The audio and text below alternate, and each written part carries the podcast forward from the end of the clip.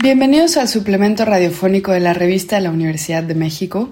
Yo soy Elvira Liceaga y el día de hoy vamos a platicar con Karina Sosa. Ella es escritora, está en Oaxaca, espero que el huracán Agatha la haya tratado bien. Y además de escritora, es también editora y en su editorial Sopilote Rey hace unos años rescataron un libro que se llama La inteligencia de las flores, del que vamos a hablar el día de hoy y que queda perfectamente bien con nuestro tema del mes que es plantas. Bienvenida Karina, ¿cómo estás? Hola Elvira, muy bien, gracias muy contenta. Y sí, el huracán nos trató bien por fortuna al centro de la ciudad, pero muchos lugares están devastados.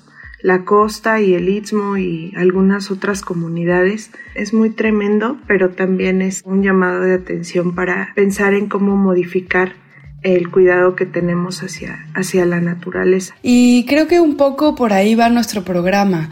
El libro que ustedes han rescatado con su piloto rey, La inteligencia de las flores, del belga Maurice Maeterlinck, es un libro que se empeña en su sutileza y en su brevedad, en recordarnos que hay una inteligencia plantil que constantemente negamos. Cuéntame un poquito primero de la editorial, que me parece una apuesta realmente muy original y transgresora, debo decir, y luego cuéntame por ¿Cómo deciden ir por este libro en específico? ¿Por qué la inteligencia de las flores? Sopilote Rey se fundó a finales del 2018 entre tres amigos y bueno, se unió más tarde también otro amigo que es diseñador, entonces somos cuatro personas pensando que podemos hacer una editorial que publique libros que nos gusten principalmente nos unió el hecho de hacer una revista. Entonces surge como una revista en, casi a principios de 2019.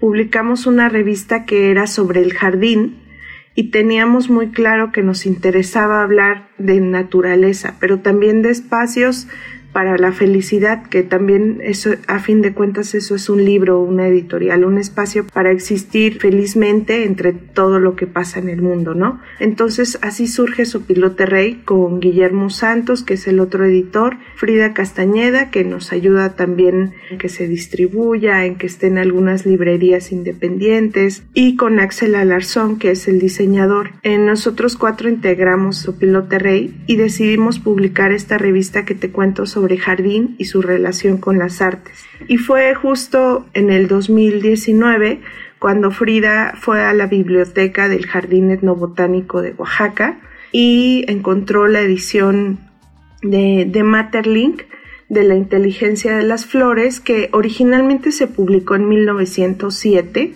este libro, pero alguna editorial sudamericana lo había publicado hace varios años, hace como 50 o 60 años.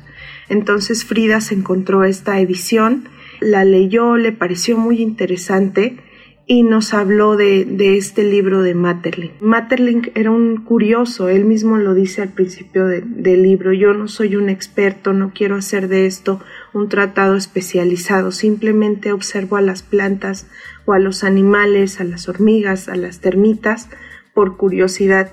Entonces él empezó a experimentar a través de la observación y lo que más nos gustó del libro, personalmente y creo que también como editorial, es esto, hablar de todo lo que ignoramos por la cotidianidad, por estar viviendo nuestras vidas pues muy rápidas y muy llenas de ruido y dejamos a un lado que son las flores, pero las flores sin nosotros existen perfectamente. Es muy interesante leer a Matterlink con estas observaciones que podríamos hacer tú o yo si nos dedicamos a sentarnos y a tener paciencia y a observar a las flores, a las plantas, sobre todo que Matterlink habla de, de, plantas y de flores que no son como estas grandes especies o estas especies que nosotros cortamos para adornar nuestros jarrones, sino son plantas como las de las fotografías que acompañan el libro de Matterlink, que son de Silvia Andrade. Ella es investigadora y es bióloga, entonces se dedica a hacer fotografías de las plantas con microscopio electrónico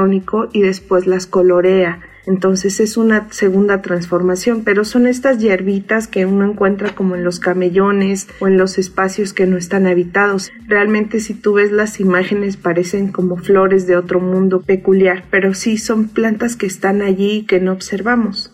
Sí, de hecho las fotografías o las imágenes parecen casi fantásticas, ¿no? Como que tienen un halo como de, de, perfección tal y los colores son tan chillantes y tan matizados que parecería más bien que lo hicieron con una computadora y sin embargo revelan algo que tiene que ver con unos mecanismos realmente sofisticados, ¿no? Me gustaría preguntarte, no solo por esta enseñanza de parar la vida y observar que tiene el libro o la narración del libro, sino cuáles son para ti y para el resto de los editores las enseñanzas de las flores. Si tuvieras que hacer una especie como de manifiesto con este libro de Matterlink, ¿qué es lo que las plantas nos enseñan? ¿Qué nos dicen estas flores de la vida que nosotros no queremos ver o que no sepamos? Creo que la gran lección para mí o para los editores, y porque lo hemos hablado con Guillermo Santos, que es el otro editor, y con Frida, que es la primer lectora de este libro, es la lentitud y la calma y la, la aparente calma de las plantas, como a través de mecanismos muy silenciosos y muy lentos también hablan y se revelan. Aparte de eso está, por ejemplo, esta idea de que ciertos jardines y ciertas plantas que se llaman trepadoras eh, crecen no sé cuántos centímetros en un día. Entonces los jardineros ingleses, por ejemplo, que están muy obsesionados con la perfección o la supuesta perfección, la idea que tenemos de perfección y de equilibrio en los jardines, de eh, modificar la naturaleza a nuestro antojo, se obstinan y se pelean con estas plantas y las están cortando y han desarrollado como pesticidas para que no crezcan de más y en fin, pero las plantas se siguen revelando. Por ejemplo, es muy increíble, pronto va a aparecer un libro en Sopilote Rey, esperamos que el próximo año, sobre las plantas de Chernobyl que eh, siguen existiendo a pesar de, nosotros, a pesar de la radiación y todo, y son de una belleza sorprendente, ¿no? Justo también eh, pone un ejemplo en la inteligencia de las flores sobre estos árboles, estas plantas que, se, que crecen en una pendiente donde parece que todo está contra la vida porque están demasiado inclinadas, no podrían sobrevivir de su forma natural, pero ellas buscan la manera de adaptarse y subir y desarrollar ciertos mecanismos que no son usuales. Es decir, hay plantas también que crecen en el cemento, contra todo pronóstico crecen y se desarrollan y rompen, ¿no? Rompen pavimentos, rompen todo para existir o plantas que se autorreproducen al no tener al insecto cuando las abejas se empiezan a acabar y dejan de visitar a estas plantas para para hacer que se reproduzcan, las plantas buscan mecanismos a través del aire para seguir reproduciéndose. Entonces es muy extraordinario. Creo que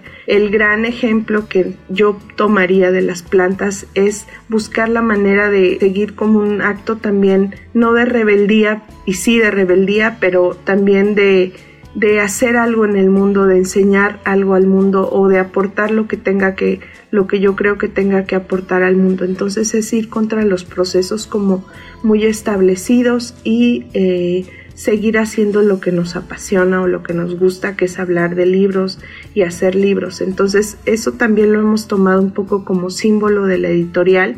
Este libro se agotó.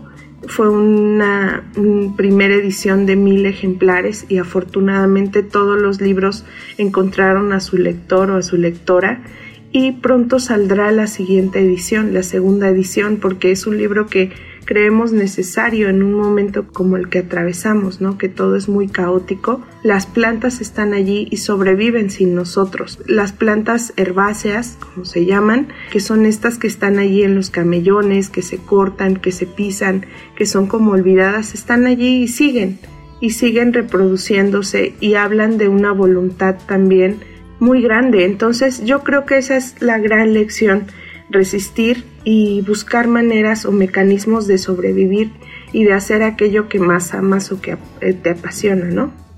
Sí, totalmente. Me gusta mucho pensar que las plantas están empezando a crear una ideología casi racional para nosotros a partir de su resiliencia, su caos, su capacidad de adaptación y de supervivencia.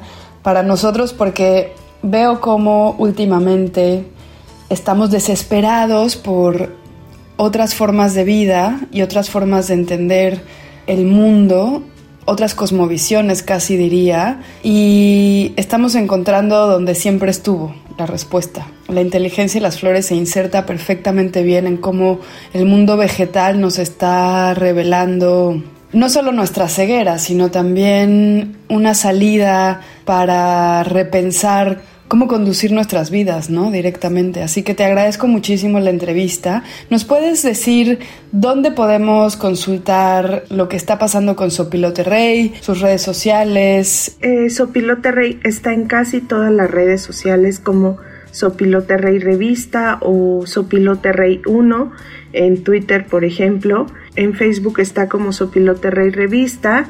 En Instagram estamos como Sopilote Rey y realmente nos, nos pone felices que nos escriban, que los lectores se acerquen para preguntarnos sobre libros y estar pensando en la idea de publicar libros contra todo, como las plantas, porque la edición en México implica también un trabajo muy grande, muy fuerte. El hecho de juntarse y, entregarle tanto tiempo a un libro, bueno, nos hace felices hacerlo y esperemos pronto poder hablar de más libros. Maravilloso, muchas gracias Karina.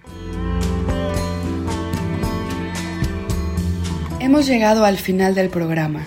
Si quieren leer más sobre plantas, les recomendamos los artículos Cerezos en Flor, de Claudia Massín, y Botánica Oculta, de Joan Perucho. Ambos textos se encuentran en el número de este mes de la revista de la Universidad de México. Pueden consultarla gratuitamente en www.revistadelauniversidad.mx. Y recuerden que pueden coleccionar nuestros números, escriban a suscripciones arroba revistadelauniversidad.mx.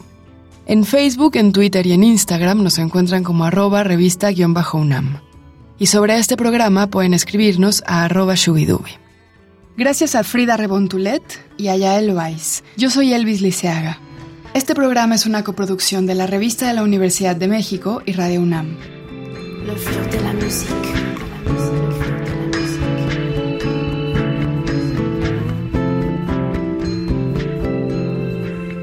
Te plaît les fleurs de l'âme, te plaît les fleurs de l'âme, te plaît les fleurs de l'âme.